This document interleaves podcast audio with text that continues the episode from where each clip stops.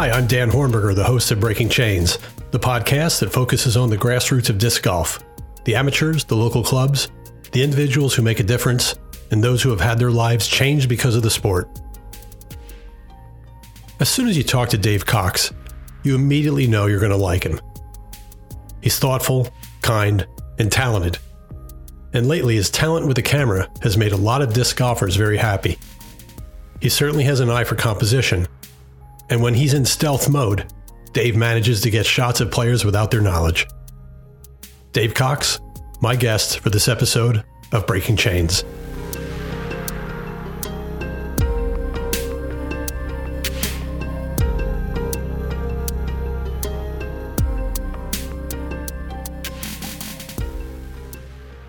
Dave Cox, welcome to Breaking Chains. Thanks for having me. Dave, before we get into who is Dave Cox, let's let's talk about the current events. Um, how has the COVID nineteen coronavirus affected you? Uh, I'm off work. I've got a lot more free time. Taking a lot more pictures of birds and trees these days. I went for a bike ride the other day. That never happens. I'm doing okay. Have you been playing any disc golf? No, no. I'm listening to all the all the warnings. Sounds not safe. Yeah. So tell me, who's Dave Cox? Which, by the way, is not an easy thing to do for most people. Yeah, no. There's uh there's not much to say too, sadly. Oh, come on. But uh, I don't know. I'll be I'll be 40 in July, so I, I can play MA 40 this year, which is nice because I'm not. I think I'm finally ready to move up to MA one, but there's too many like 15 to 18 year olds that are kicking my butt. It'd be ni- nice to play people my same age, even though I have slight advantage because I'm still 39. yeah, that is nice. Yeah. And I've got a, a brother who plays, Brian. People think we're twins. I don't see it, but I guess people that haven't noticed known us long enough. And then I've got a younger sister, Stacy. Uh, she wants to play, but she has no free time. She's a nurse, and especially now, she's just Oh boy. not having it. You, do you all live close together? Uh, my brother and I live in the same house, and my sister's right up the street. Would Sedgley be your home course? Technically, it's the closest course to my house, but Fort Washington's like another minute away. I've only been out there a handful of times, but my home course is actually Stafford Woods in New Jersey. Oh, okay. How long does it take you to get there? Uh, 40 to 45 minutes, plus a toll to get back. When did you start playing disc golf? Uh, that was back in May 2015. We talked about it for a while. I don't know how long. It just kind of came up in conversation a few times. And then one day, my buddy Jeff Morris finally bought a couple of starter packs. I forget which discs were in. Leopard, shark. No, it was it was like the champion player pack. Oh, okay. I think there was a. I oh, think it was went like high a, end. Yeah, it was like a panther and a. I don't I don't remember the putter or the driver. Probably ADR. Yeah, and then a Discraft like Pro D player pack. There was like a Avenger SS in that one. That that was my go to. And where'd you go? We our first course was Tyler, and we uh, we took a picture of our first round. We took we kept score our first round, which is a huge mistake. And I think it was all in like all C's at the time. I don't know what they were set up for, but there were nines all over that scorecard. oh my gosh. You started then, and obviously you weren't too discouraged. You started playing more. Yeah, we we played every weekend because Jeff was working. I wasn't really working full time at the time, so it was every weekend we'd go out. And once we realized we don't need to wait for Jeff to get home from work, we can just go every day. My brother and I would go all the time. And always the Tyler? uh, no, we we checked out a few different courses. Uh, Anson Nixon. We w- we actually went up to Knock and Nockamixon pretty early on. Did you start playing in local leagues and, and did you start entering tournaments? We just played casually for most of that first year, and I think when we were going out to Stafford back then, we saw one of the flyers for the Dayglow tournament, and we thought about signing up for it, and we are like, eh, I don't know if I'm ready for tournaments, and it ended up being this is like near Christmas, I think it was 70 degrees that day, and we didn't go, and we were like, oh man, that would have been fun. I don't know, we were just nervous about like meeting new people and seeing how bad we really were we ended up going to the tag kickoff, which was like a couple weeks later in January. That was the first tournament that I think we played. And I think that's what keeps people away. They're they're nervous about, you know, they, they don't know how the community is going to be. Uh, they're they're a little self conscious about you know throwing discs all over the place. But I, I think you might agree that there, there's no better community to to welcome people in yeah, the disc golf community. Easily. Do you remember your first tournament? Yeah, I think it was that that tag kickoff at Stafford. Oh, that was that was 20, the first one. 2016. Yeah, yeah. Still friends with some of the, a lot of the people I met out there. There was a there was part of a series of events in that South Jersey Disc Golf was running, and each event you played in, depending on how well you did, you got points towards like a series payout at the end of the year. And after how much fun we had at the first one, we were like, we're going to do all these events, right? And that was it. We were committed. What inspired you to start shooting photos at the disc golf events? I don't. I think I've always kind of been a photographer, even though I never like shared any pictures. Like I, just with my phone, I'd take like random sunsets, cool clouds, funny bumper stickers, like tile jobs that we did at work, stuff like that. Then once we started going out to courses like Stafford, it's like, well, I have to take pictures of this. It's beautiful. Eventually, when we started playing tournaments, I'd take pictures of the people on my card. I was always sneaky about it because I didn't want to be a distraction. And people would, I'd post them on Facebook later, and people would be like, I never even saw you taking pictures. Like, how do you do that? I was so sneaky. that just in, evolved into like, I picked up a better camera. We went out to GBO one year, and I was like, I want to be able to zoom in because my phone couldn't zoom. And I had like a legitimate camera. Like at the time, it was a Canon T1i, but it had like a real loud shutter so I was like, this is going to be annoying for other people. So I got a little kind of point and shoot with a big zoom and took it out to GBO, got some cool pictures. And then I started using that at all the events I was playing and realized I can take pictures of people on other cards from far away and like get their faces in the picture instead of always the back of their head. And that kind of like was a turning point. And then finally this year, or I guess last year at uh, the Delaware Disc Golf Challenge, Alyssa Van Lanen was out there. She's like the PDGA contracted pro photographer for all their major events. I was talking to her a little bit and she was giving me some pointers and stuff. That week I went home and I was like, I'm going to get a serious camera for the Stafford Open, which was coming up a few weeks later. And that was the first event, Stafford Open, where I was specifically going to take pictures of the event and do nothing else. And how'd it go? it went great. It was awesome. It was a lot of fun. The weather was perfect. I was still learning the camera at the time. I'd only had it a few weeks, and I was trying to play with all the settings and stuff to get like the the best pictures I could at the time, and also mess with all the features I had bought the camera for, like the slow mo and everything. What did you get? What was the camera? It's a Sony RX10 Mark IV. It's like okay. the, the most expensive point and shoot camera. Like you can't you can't change the lens. It just has a big zoom range, but it's all bells and whistles. It's it's like a it's like a high end pickup truck, but it's not a sports car. And that's what you're still using now. Yeah, because because you're shooting video with it, right? Yeah, it's it's getting the job done. It's it's great. Have you turned this into a business, or are you planning to do so? Uh, it, it'd be awesome if I could. I've been waiting because I started taking pictures in September. Like the leaves were starting to fall off the trees, I've been waiting for stuff to get greener again so I could take pictures that could maybe be turned into prints or calendars or stuff like that that I could maybe sell at tournaments or offer as like CTP prizes or trophies or whatever. I'll tell you what, you, you took some really great photos on New Year's Day at Sedgley. And just today, I think you put up a compilation of video you shot, and there weren't any leaves on New Year's Day. And I think it looks great. Like if the sun is behind the person that's throwing, and it like gives them that silver lining. That's my favorite. And I think I get more of that without the leaves on the trees, but I can't wait for it to be green.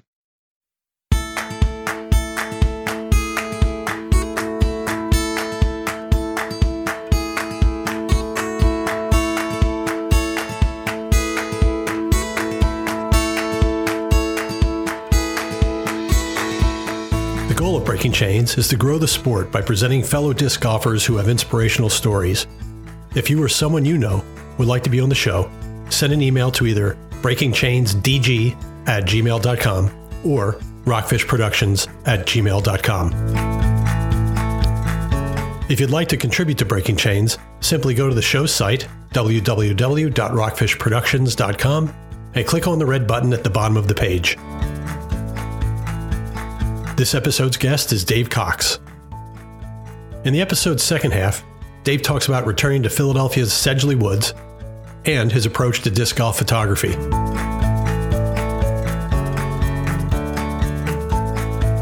This is Breaking Chains.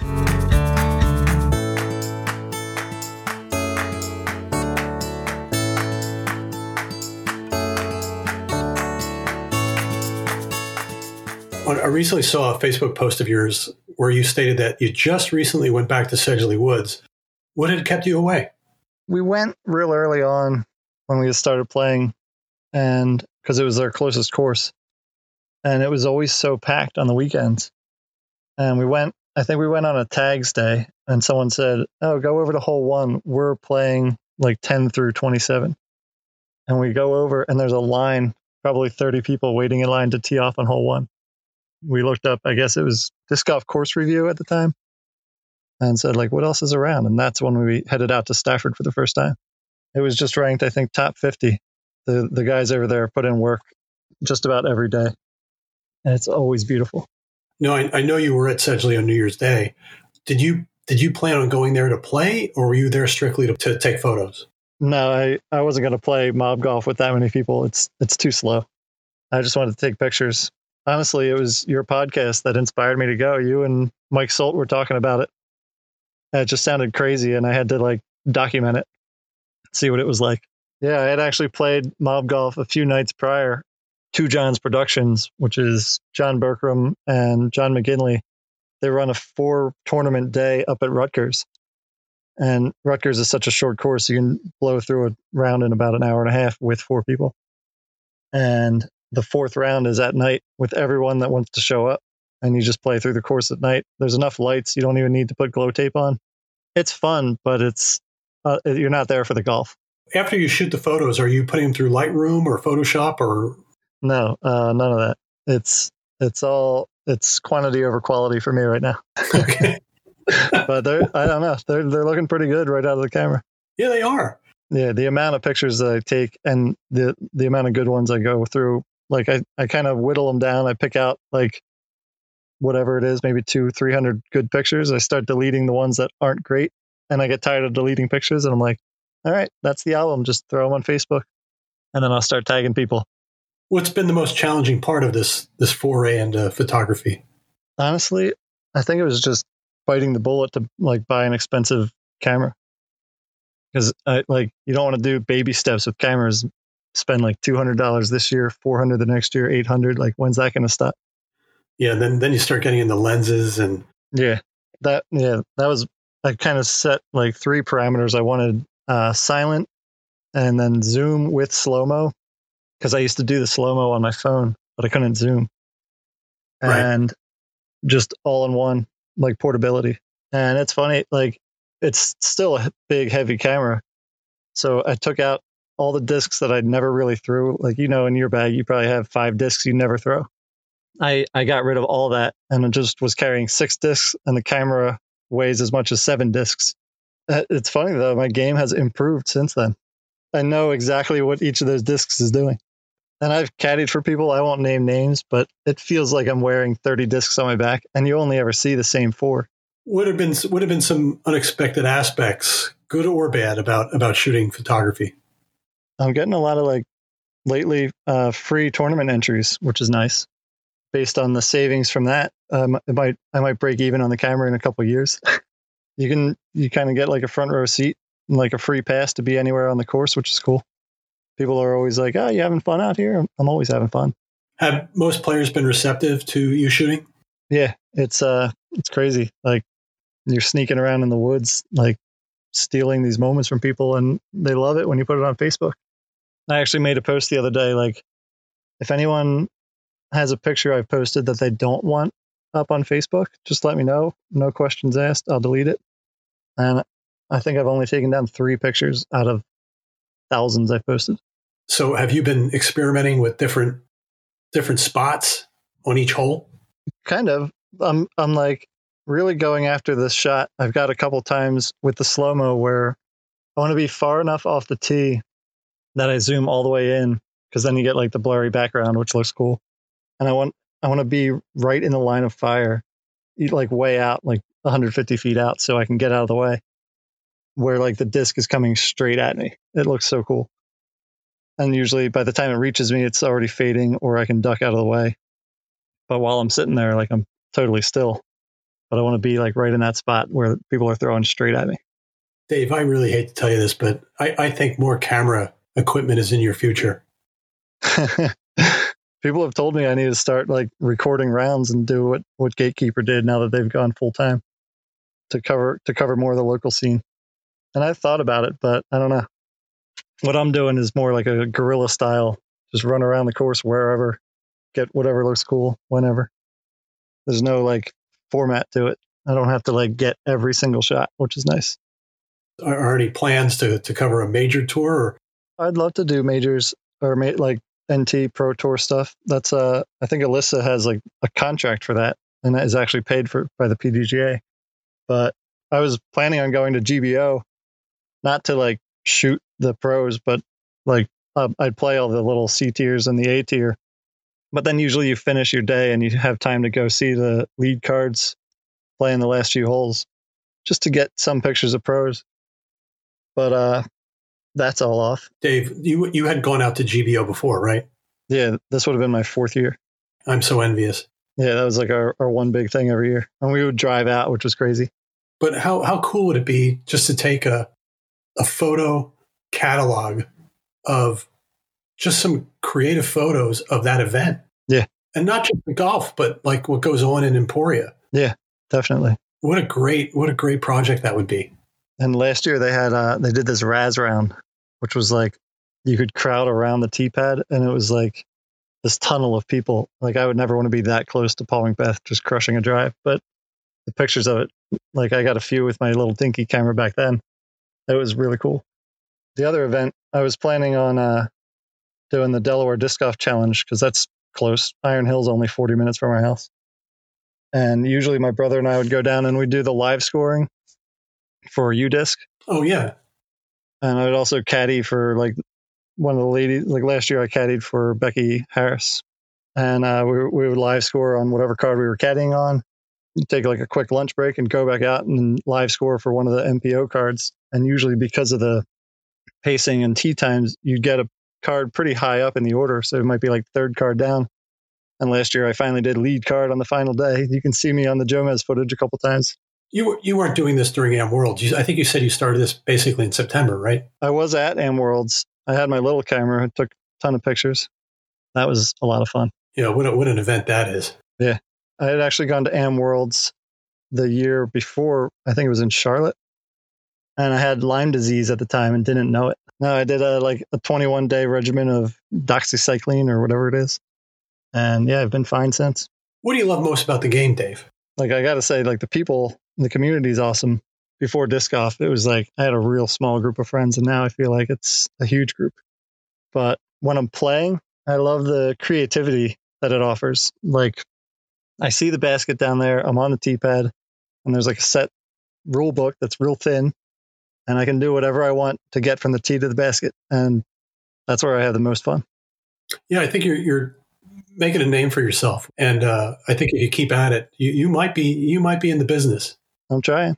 People have said keep doing it, and people will contact you for what they want, and then you just set the price. Yeah, you might have to start an LLC. I, I yeah, I got to look into that because right now it's just for fun, and I'm having a ton of fun doing it. But it is it is a lot of hours, but I mean it's not work.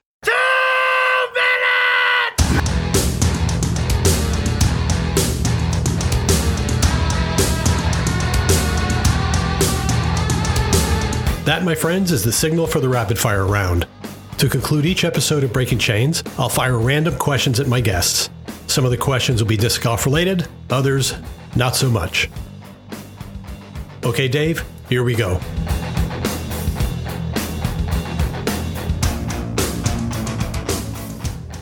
You arrive at the course and it suddenly begins to rain, and there are 35 mile per hour wind gusts. Do you play anyway or drive home?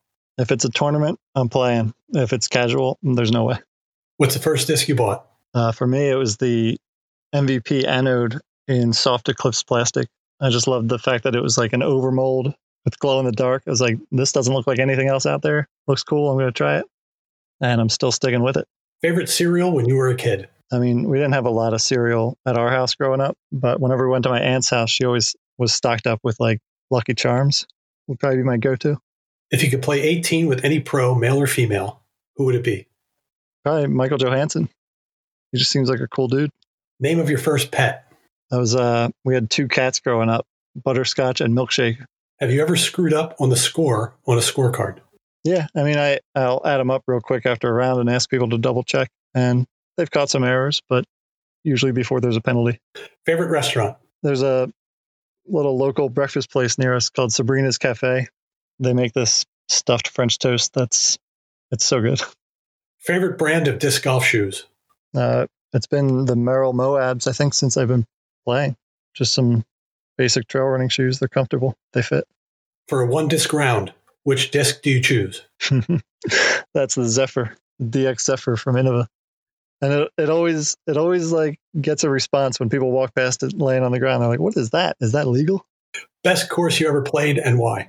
Uh, it's got to be Clover Cliff Ranch in out in Kansas. It's uh, it's kind of like Brandywine down in Delaware, but like way in the future when all the rock walls have like been knocked down and kind of eroded away. And you'd think Kansas would be like board flat, but it's got all this terrain in the middle of Kansas. It's down in this little ravine. There's big bomber shots, plenty of roller opportunities, and it's just beautiful and tons of fun. Dave Cox, thanks so much for being a guest on the show. Well, thanks for having the show. It's it's awesome. It's been fun to listen to.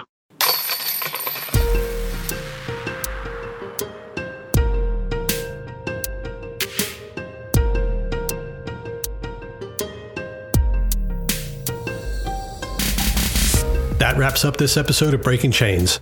A big thanks to Dave Cox. You can find out more about Dave on the show's website, www.rockfishproductions.com. Kevin MacLeod wrote and performed the show's theme, Unwritten Return, and Big Rock. The music at the break, Positive Indie Folk, was written and performed by Azov Music. This podcast is copyrighted by Rockfish Productions, LLC.